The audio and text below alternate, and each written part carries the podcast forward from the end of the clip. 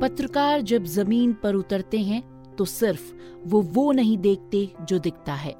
वो under current को भी समझते हैं और अनकही बातों को भी। दिल्ली चुनाव पर आज तक रेडियो के इस खास पॉडकास्ट में आप सभी का स्वागत है।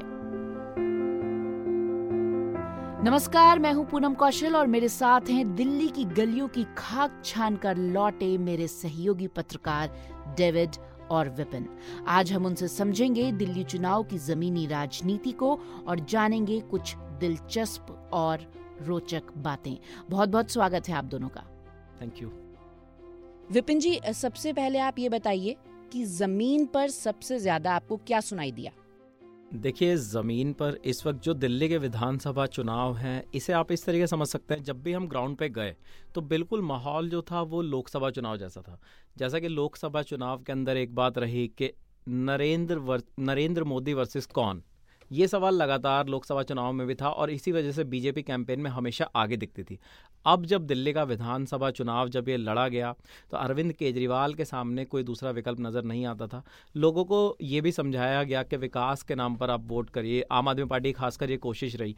तो ज़मीन पर लोगों को ये था और सबसे बड़े मुद्दे जो रहे इस चुनाव के, जो आम आदमी पार्टी, जिसकी वजह से जो अभी एग्जिट पोल में भी नतीजे हम लोग देख पा रहे हैं, कि आम आदमी पार्टी ने जो फ्री बिजली फ्री पानी, महिलाओं के लिए फ्री सफ़र। इस तरीके के जो ज़मीनी मुद्दे थे, ज़मीन से जुड़े जो लोअर मिडिल क्लास फैमिलीज़ हैं, जो इसके ऊपर बहुत ज़्यादा डिपेंड करती हैं, उनको सबसे ज़्यादा साधने की कोशिश की और ज़्यादातर जो दिल्ली का वोटर था, वो इस बात को लेकर ज़मीन पर नज़र आया और वो खुश नज़र आया कि हमें बुनियादी चीज़ें मिल पा रही हैं। बिल्कुल। डेविड जैसा कि विपिन ने भी बताया कि बुनियादी मुद्दों पर आम आदमी पार्टी जो है, वो चुनाव लड़, लड़ने की कोशिश करती रही, लेकिन कहीं ना कहीं बीजेपी की जो रणनीति रही इन मुद्दों के सामने, वो कहीं ना कहीं फेल दिखाई दी, क्योंकि वो मुद्दों पर भी नहीं लड़ रही थी और उसके पास कोई चेहरा भी नहीं था। जबकि अगर आम आदमी पार्टी की बात करें तो उसके पास मुख्यमंत्री का चेहरा भी है और काम भी है। बिल्कुल, आपने सही कहा। अमित शाह जो हैं, इस चुनाव में बहुत एक्टिव रहे door door to door campaign किया। लेकिन उनके सामने एक सबसे बड़ी समस्या यही रही कि वो बीजेपी की तरफ़ से दिल्ली में सीएम का चेहरा किसे घोषित करें? आम आदमी पार्टी ने बार बार इस मुद्दे पर बीजेपी को चैलेंज भी किया कि अगर अमित शाह चाहें तो वो खुद ही जो है कि अरविंद केजरीवाल से बहस कर लें, क्योंकि कोई चेहरा नहीं था। बीजेपी के पास दिल्ली में।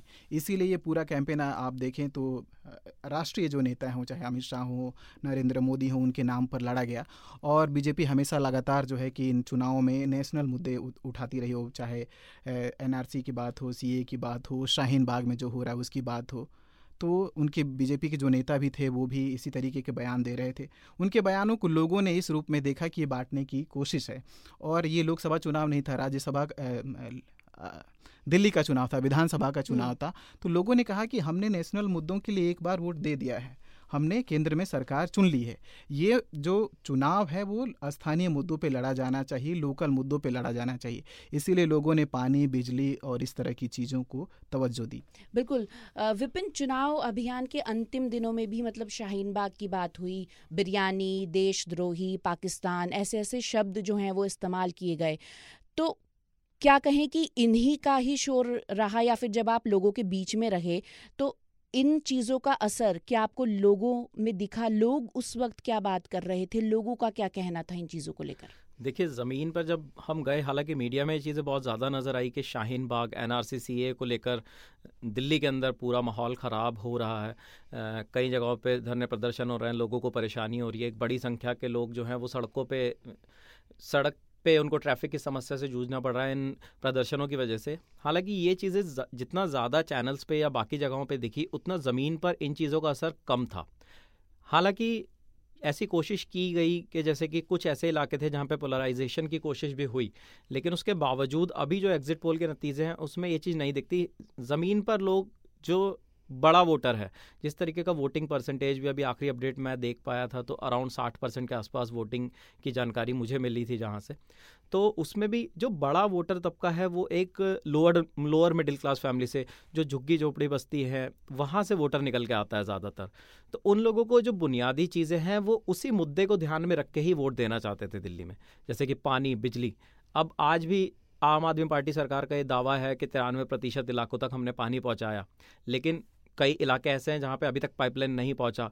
खासकर हम सदर बाज़ार विधानसभा के क्षेत्र में गए तो आनंद पर्वत इलाका है वहाँ पे ने एक बस्ती है। हम उस बस्ती के अंदर पहुँचे तो हमें पता चला कि पानी के लिए लोगों को इतनी ज़्यादा मशक्क़त करनी पड़ती है कि उनको प, पीने का पानी नहीं मिल पा रहा। घरेलू इस्तेमाल के लिए जो बोरिंग करवाई गई है उसका पानी पंद्रह पंद्रह दिनों से नहीं आ पा रहा। लेकिन उसके बावजूद लोग इस बात को लेकर आश्वस्त थे कि ये सरकार आगे के टाइम में कुछ कर सकती है तो फिर भी वो इस बात से खुश हैं कि कम से कम पानी फ्री कर दिया। अगर नहीं है तो कल को हमारे पास आएगा। बिजली फ्री है हमारा बिल नहीं आ रहा। बस के अंदर हमारी महिलाएँ जो आठ हज़ार दस हज़ार रुपये महीना कमाती हैं वो बस के हम्म। अंदर जाती हैं और अपने दफ्तर तक अपने गोदाम तक अपने कारखाने तक पहुँचती हैं उनको किराया नहीं देना पड़ता। जो तो, बेसिक रिक्वायरमेंट हैं वो कहीं ना कहीं फुलफिल हो रही हैं लोगों जी की। बिल्कुल। इसी चीज़ को ध्यान में रखते ज़मीन पर तो इसी तरीके की चीज़ें दिखी। शाहीन बाग, एन आर जैसे मुद्दे रहे कुछ इलाकों में, लोगों ने लगातार हम जब लोगों से बात करते थे ज़मीन पर तो ये मुद्दे निकल के आते थे। अक्सर बातचीत के बीच में लोग आकर शाहीन बाग, एन आर या फिर इस तरीके के जो राष्ट्रीय मुद्दे हैं उनका ज़िक्र करते थे लेकिन उनकी संख्या अभी एग्जिट पोल से भी लगता है कि बहुत कम थी और ज़मीन पर भी देखने पर वो चीज़ें कम ही नज़र आई। हम्म, अगर शाहीन बाग की अगर हम बात कर रहे हैं तो शाहीन बाग को लेकर भी आम आदमी पार्टी बहुत सेफ़ खेली हम ये कह सकते हैं। उसका मतलब उसने पूरी तरह से कोई स्टैंड नहीं लिया। जैसे बीजेपी बिल्कुल विरोध में रही कांग्रेस ने सपोर्ट करा लेकिन आम आदमी पार्टी हमेशा थोड़ा सेफ़ खेलती रही और बचती रही इन मुद्दों से। बिल्कुल आपने सही कहा और जिस तरीके से अब तक एग्ज़िट पोल आए हैं, अगर यही असली नतीजे में बदलते हैं तो ये कहीं ना कहीं आम आदमी पार्टी की जो रणनीति है कि नेशनल मुद्दों से दूर रहा जाए, शाहीन बाग से दूर रहा जाए बार बार ये सवाल उठते रहे कि अरविंद केजरीवाल वहाँ पर क्यों नहीं जा रहे हैं? और बीजेपी ने इस मुद्दे को बार बार उठाया। कांग्रेस भी कहती रही कि अरविंद केजरीवाल वहाँ पर नहीं जा रहे हैं। अरविंद केजरीवाल को पता था कि वहाँ पर जाने से पोलराइजेशन होगा, जिससे बीजेपी को ही फ़ायदा होगा। इसीलिए वो वहाँ जाने से बचते रहे और उन्होंने अपने काम के दम पर वोट मांगा। उनका साफ़ साफ़ यही कहना था कि, अगर मैंने काम किया है तो आप मुझे वोट दीजिए।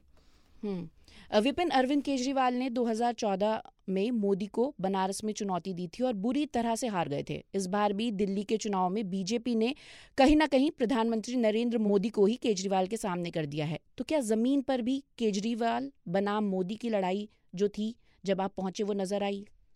जी, लेकिन हम इस बात को पूरी तरीके से एक्सेप्ट नहीं कर सकते और ना ही कह सकते कि दिल्ली के अंदर जो लड़ाई थी वो केजरीवाल वर्सेस मोदी थी। कैंपेन के आखिर के दिनों में नरेंद्र मोदी दिल्ली की सड़कों पर उतरे। अमित शाह को हम बिल्कुल कनेक्ट कर सकते हैं कि अमित शाह पूरी ताकत के साथ दिल्ली की सड़कों पर लगे रहे और सिर्फ़ जनसभाओं में ही नहीं, उन्होंने रोड शो तक किए घर घर जाके पैम्पलेट्स बांटे। तो अमित शाह वर्सेस केजरीवाल की जंग के रूप में देख सकते हैं, क्योंकि बीजेपी को भी इस बात की थोड़ा सा उनको ये रहा होगा कि जिस तरीके से, जिस चीज़ के ऊपर दिल्ली का चुनाव हो रहा है, जिस बात पर केजरीवाल ने दिल्ली की जनता से वोट मांगा है तो कहीं ना कहीं सीधे तौर पर, क्योंकि नरेंद्र मोदी बीजेपी के सबसे बड़े कैंपेनर हैं। और अगर दिल्ली के चुनाव में बीजेपी की हार होती है और नरेंद्र मोदी का बड़ा चेहरा रहते हुए हार होती तो इसका असर बाकी राज्यों में भी देखने को मिलता। लेकिन बीजेपी ने, यहाँ पर मैं बीजेपी की रणनीति की तारीफ़ करूँगा कि वो चीज़ों को पहले ही भाप गए। और उन्होंने ये कोशिश की कि इस चुनाव में वो नरेंद्र मोदी को उतना ज़्यादा ज़मीनी स्तर पर ना उतारें। हालाँकि जो एक चीज़ जो डेविड ने कही अभी सी एन को लेकर आम आदमी पार्टी बहुत ज़्यादा सेफ़ इसके अंदर खेली क्योंकि अक्सर ऐसा होता था। आ, आ, आ, मैंने बीच में एक बयान सुना केजरीवाल जी का उन्होंने कहा कि दो घंटे के लिए आप हमें दिल्ली पुलिस दीजिए तो हम सड़क खाली करवा देंगे। हम्म। अब इससे एक सॉफ्ट हिंदुत्व का उन्होंने कोशिश की मैसेज देने की लेकिन थोड़ी देर बाद ही वो इससे पलटी मार जाते हैं कि हम हमारा कहने का मतलब ये नहीं है। तो उन्होंने बीजेपी को अपने ही स्ट्रेटेजी में कोशिश बीजेपी की थी कि वो एनआरसी के मुद्दे पर आए वो शाहीन बाग के मुद्दे पर आए लेकिन केजरीवाल ने यहाँ पर उल्टा गेम खेला और बीजेपी को उसी मुद्दे में फंसा दिया। बिल्कुल। अच्छा जब आप लोगों के बीच में पहुँचे ज़मीन पर उतरे तो आपको आ, सबसे रोचक बातें क्या लगी? सबसे दिलचस्प क्या लगा? देखिए दिल्ली के अंदर सबसे दिलचस्प बात यह रही कि दिल्ली का क्या मिजाज है इसे आप एक किसी भी इलाके में जाके भाप नहीं सकते। क्योंकि जैसे मैं काफ़ी सारी सीटों पर गया, मैंने सदर बाज़ार विधानसभा सीट को कवर किया, मैं विश्वास नगर सीट पर गया जो 2015 के चुनाव में बीजेपी की जो तीन सीटें आई थी, उसमें से एक सीट विश्वास नगर विधानसभा की सीट थी। मैं वहाँ पर गया, मैं शाहदरा विधानसभा में गया। यहाँ पर कुछ सीटों में जो बीजेपी पिछड़ी हुई दिख रही है, उसके पीछे कारण बीजेपी के कैंडिडेट्स को भी मैं मानूँगा। यहाँ पर शाहदरा विधानसभा की सीट है, यहाँ पर भारतीय जनता पार्टी अकाली दल के साथ गठबंधन नहीं कर पाई।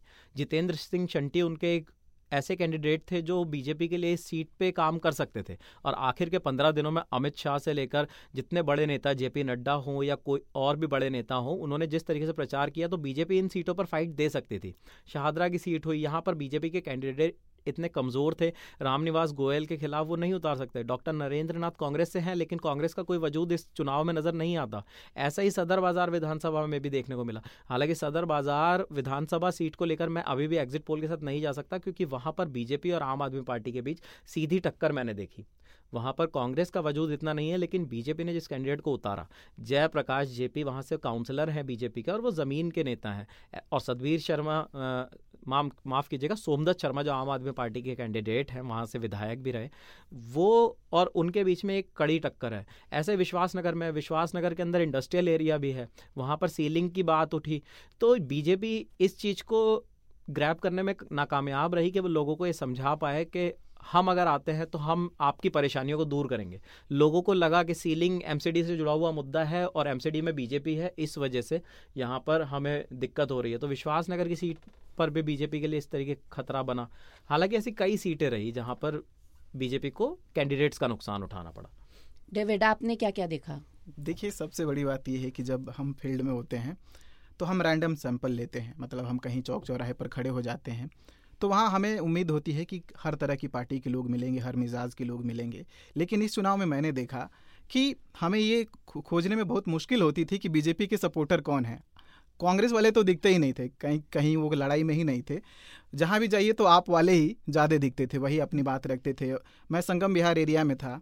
कई सारे लोग जो है कि, संगम बिहार जो है कि दिल्ली का एक पिछड़ा कह सकते हैं इलाका है। लंबे समय तक जो है कि नलियाँ और पानी और इन सब समस्याओं से जूझता रहा लेकिन लोगों का कहना है कि पाँच साल में आम आदमी पार्टी सरकार ने यहाँ काम किया है। हालाँकि आप देखेंगे कि अभी भी वहाँ काम चल रहा है लेकिन लोगों में ये उम्मीद जगी कि अगर हम इस पार्टी को फिर से लाएँगे तो जो काम अधूरे रह गए हैं वो फिर से पूरे हो जाएँगे। किसी वोटर की कोई खास बात आपको याद हो तो वो शेयर करें हमारे साथ। देखिए मैं गया था गांधीनगर एरिया में और एक आंटी हमें मिली थी सीए का नाम लेते ही वो भड़क गई थी एकदम। मतलब पूरी तगड़े तरीके से उन्होंने, मोदी, अमित शाह सबको सुनाया और एक लाइन से मतलब वो शुरू हुई, हम माइक लेकर खड़े रहे और बोलती रही दो तीन मिनट तक और वो जब तक उन्होंने अपनी पूरी बात नहीं बता दी, तब तक वो चुप नहीं रही।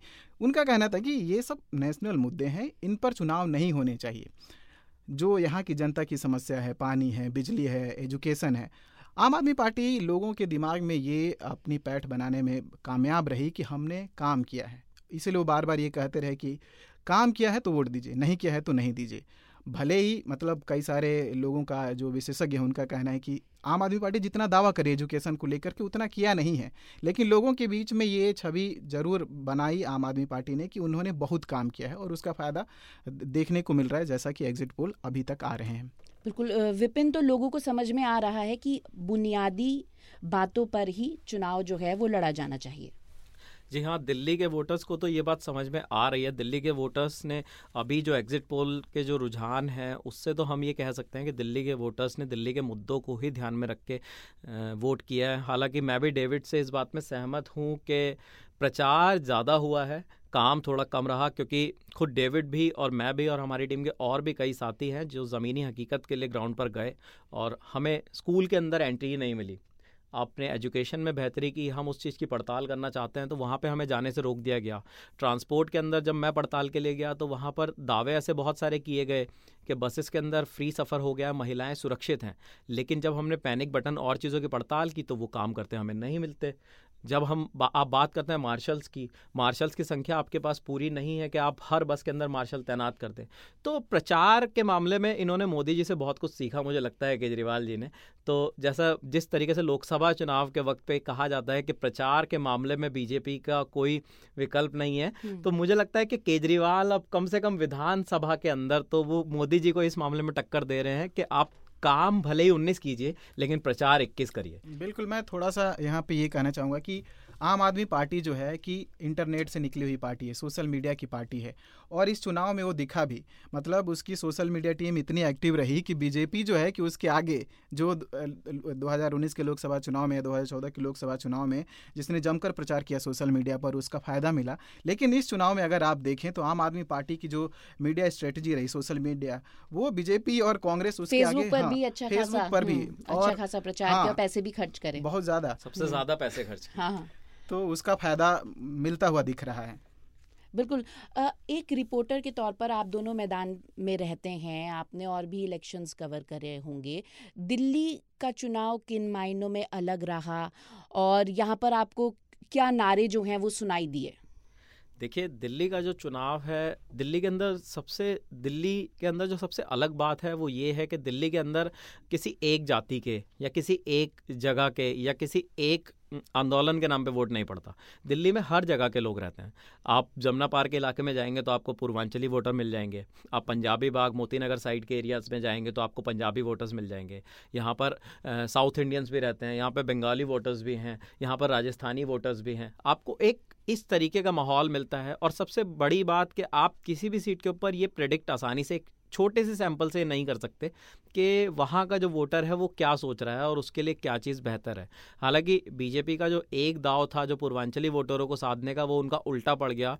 मुझे ऐसा लगता है कि प्रदेश अध्यक्ष के तौर पर, लेकिन उसके अलावा कई और चीज़ें हैं कि दिल्ली के अंदर जो सबसे अच्छी चीज़ ये है कि लोगों ने इस चुनाव के अंदर जो सबसे ज़्यादा बात की, जब ग्राउंड पर हम उतरे, हमने लोगों से जानने की, समझने की कोशिश की तो लोगों को ये बात पता थी कि हमें विधानसभा चुनाव में किन मुद्दों को ध्यान में रखते हुए वोट देना है। तो मुद्दों की समझ होने की वजह से ही लोगों ने अपने लिए फैसल, फैसला किया। बिल्कुल मुद्दों की समझ लोगों में है। अच्छा एग्जिट पोल आ गए हैं और अरविंद केजरीवाल की सरकार बन रही है लेकिन बहुत बार ऐसा भी हुआ है कि एग्जिट पोल गलत साबित हुए हैं। क्या कहेंगे आप दोनों इस बारे बिल्कुल और यही बात मनोज तिवारी जो बीजेपी के प्रदेश अध्यक्ष वही कह रहे हैं। लिख कर ले लीजिए उन्होंने कहा है कि लिख कर ले लीजिए कि अड़तालीस सीटें कल मतलब जब जिस दिन नतीजे आएँगे उस दिन आएँगी और ये सारे एग्जिट पोल जो है वो गलत साबित होंगे। तो कई बार ऐसा होता भी है हालाँकि उनके कॉन्फिडेंस के पीछे वजह कुछ भी हो सकती है। वो बार बार ये भी अच्छा, कह रहे हैं कि जीत को लेके शुरू से ही आश्वस्त नज़र आ रहे हैं बिल्कुल। देखिए ये तो एक पार्टी प्रदेश अध्यक्ष होने के नाते आपको ये बात कहनी पड़ती है क्योंकि भले ही चुनाव हो गए लेकिन आपको आगे की रणनीति को अच्छा, भी ध्यान कॉन्फिडेंस में दिखते हैं। जब भी उनसे बात करें बिल्कुल हमेशा कॉन्फिडेंस में रहते हैं कि नहीं हम तो आ रहे हैं भाई खैर वो उनका अपना व्यवहारिक हो सकता है लेकिन हालाँकि मैं जो एक चीज़ मैंने आज एग्जिट पोल्स में मैंने देखी जो एग्जिट पोल्स आए हैं चुनाव के बाद उसके अंदर ये चीज़ मुझे देखने को मिल रही है सब लोग कांग्रेस को बहुत ज़्यादा अंडर एस्टिमेट कर रहे हैं। मैं इस बात को, क्योंकि मैंने खुद कुछ सीटों पर मैं घूमा, मैं सीलमपुर विधानसभा के अंदर घूमा, मैं गांधीनगर विधानसभा के अंदर घूमा, मैं मटिया महल विधानसभा में घूमा, यहाँ पर भी मैंने देखा मुस्लिम वोटर्स, खासकर जैसे सीलमपुर विधानसभा की आप बात करेंगे, यहाँ पे अभी प्रोटेस्ट भी हुआ सी एनआरसी को लेकर। उससे पहले कांग्रेस ने काफ़ी सीटों पर कोशिश की कि जो सी के खिलाफ जो लोग हैं वो कांग्रेस के साथ जुड़ जाएँ इस चुनाव में हम्म। हालाँकि आम आदमी पार्टी ने बाद में बिल्कुल शांति से अपना गेम सेट किया और उन वोटर्स को अपनी तरफ़ खींचा लेकिन जैसे सीलमपुर विधानसभा वहाँ से आम आदमी पार्टी ने अपने पुराने विधायक का टिकट काट दिया हम्म। जिस नए कैंडिडेट को टिकट दिया तो वहाँ के लोगों का ये कहना था कि वो चुपचाप से टिकट ले आए और हम कांग्रेस के साथ जाएँगे क्योंकि कांग्रेस ने वहाँ से अपने कद्दावर नेता चौधरी मतीन अहमद को टिकट लड़ो चुनाव लड़वाया हम्म। ऐसा ही गांधीनगर में गांधीनगर में आम आदमी पार्टी के टिकट पे चुनाव जीते थे अनिल कुमार वाजपेयी। अनिल कुमार वाजपेयी चुनाव के बाद बीजेपी में शामिल हो गए। अब वहाँ पे जो बीजेपी से जिन्हें टिकट मिलना था उस कैंडिडेट को टिकट नहीं मिला। और सीधी टक्कर जो सीट पे हो गई वो कांग्रेस के अरविंदर सिंह लवली और आम आदमी पार्टी बीजेपी के बीच में हो गई। हम्म। तो ऐसा नहीं है कि आम आदमी पार्टी को कुछ सीटों पर नुकसान नहीं हो रहा और मुस्लिम वोटर्स एक तरफा जा रहे हैं। हालाँकि वोट जाएगा मुस्लिम वोट जो है आम आदमी पार्टी को लेकिन कुछ ऐसी सीटें हैं जहाँ पे कांग्रेस के लिए भी फ़ायदेमंद हो सकता है। हम्म। विपिन आप बिल्कुल सही कह रहे हैं लेकिन कांग्रेस के जितने नेताओं के आप नाम ले रहे हैं वो अपने चेहरे के दम पे चुनाव लड़ रहे हैं। वो पार्टी के तौर पे उनका नुकसान ही हो रहा है। मतलब अगर वो कांग्रेस से नहीं लड़ते निर्दलीय लड़ते या किसी और पार्टी से लड़ते तो हो सकता था कि उनको ज़्यादा फ़ायदा मिलता। जैसे मैंने अरविंदर सिंह लवली का इंटरव्यू किया था तो वो अपने दम पे चुनाव लड़ रहे क्योंकि वहाँ से चार बार वो विधायक रहे हैं एक बार फिर से चुनाव मैदान में है कांग्रेस का कोई कद्दावर नेता मतलब उनके यहाँ प्रचार करने नहीं गया हम्म। तो जो बड़े नेता हैं राहुल गांधी हैं सोनिया गांधी ये ये लोग उतने एक्टिव नहीं एक्टिव नहीं रहे इस चुनाव में तो इस तरीके के जितने नेता हैं वो अपने दम पर चुनाव लड़ रहे हैं अपने चेहरे के दम पर चुनाव लड़ रहे हैं हम्म। अच्छा आप दोनों ये बताइए कि अगर केजरीवाल जीत जाते हैं दिल्ली में तो क्या वो दिल्ली में रुकेंगे या अपनी कामयाबी को हिंदुस्तान के दूसरे हिस्सों में भी लेकर जाएँगे। कॉन्फिडेंस लेवल जो है वो इनका मतलब काफ़ी बढ़ेगा इस चीज़ से। देखिए केजरीवाल जी ऐसी कोशिशें पहले भी कर चुके हैं। हाँ, कोशिशें तो वो करते रहे हैं। कोशिशें वो लगातार करते हम्म। रहे। हैं चौदह में भी उन्होंने एकदम से जल्दबाजी में तेरह जीतने के बाद चौदह में वो सीधा बनारस चले गए थे हम्म। और जगहों पे भी चले गए थे। लेकिन बुरी तरह से हारे। जी जी हम्म। जी। लेकिन मुझे ऐसा लगता है कि अभी केंद्रीय स्तर पर आम आदमी पार्टी को बहुत ज़्यादा काम करने की ज़रूरत है। अगर वो दिल्ली का चुनाव जीतते भी हैं दिल्ली एक छोटा सा सूबा है सत्तर विधानसभा सीटें हैं आप दिल्ली को संभालिए। आप पहले केंद्रीय नेतृत्व बीजेपी के मुकाबले में आम आदमी पार्टी केंद्रीय स्तर पर कहीं नहीं ठहरती। हम्म। आज की तारीख में। बीजेपी के साथ सबसे बड़ा प्लस पॉइंट ये है कि उनके पास राष्ट्रीय स्वयंसेवक संघ है। उनका एक कार्डर है निचले स्तर पे, जो कि हर हर राज्य में मतलब जम्मू कश्मीर से कन्याकुमारी तक की बात बीजेपी ये बोलती है।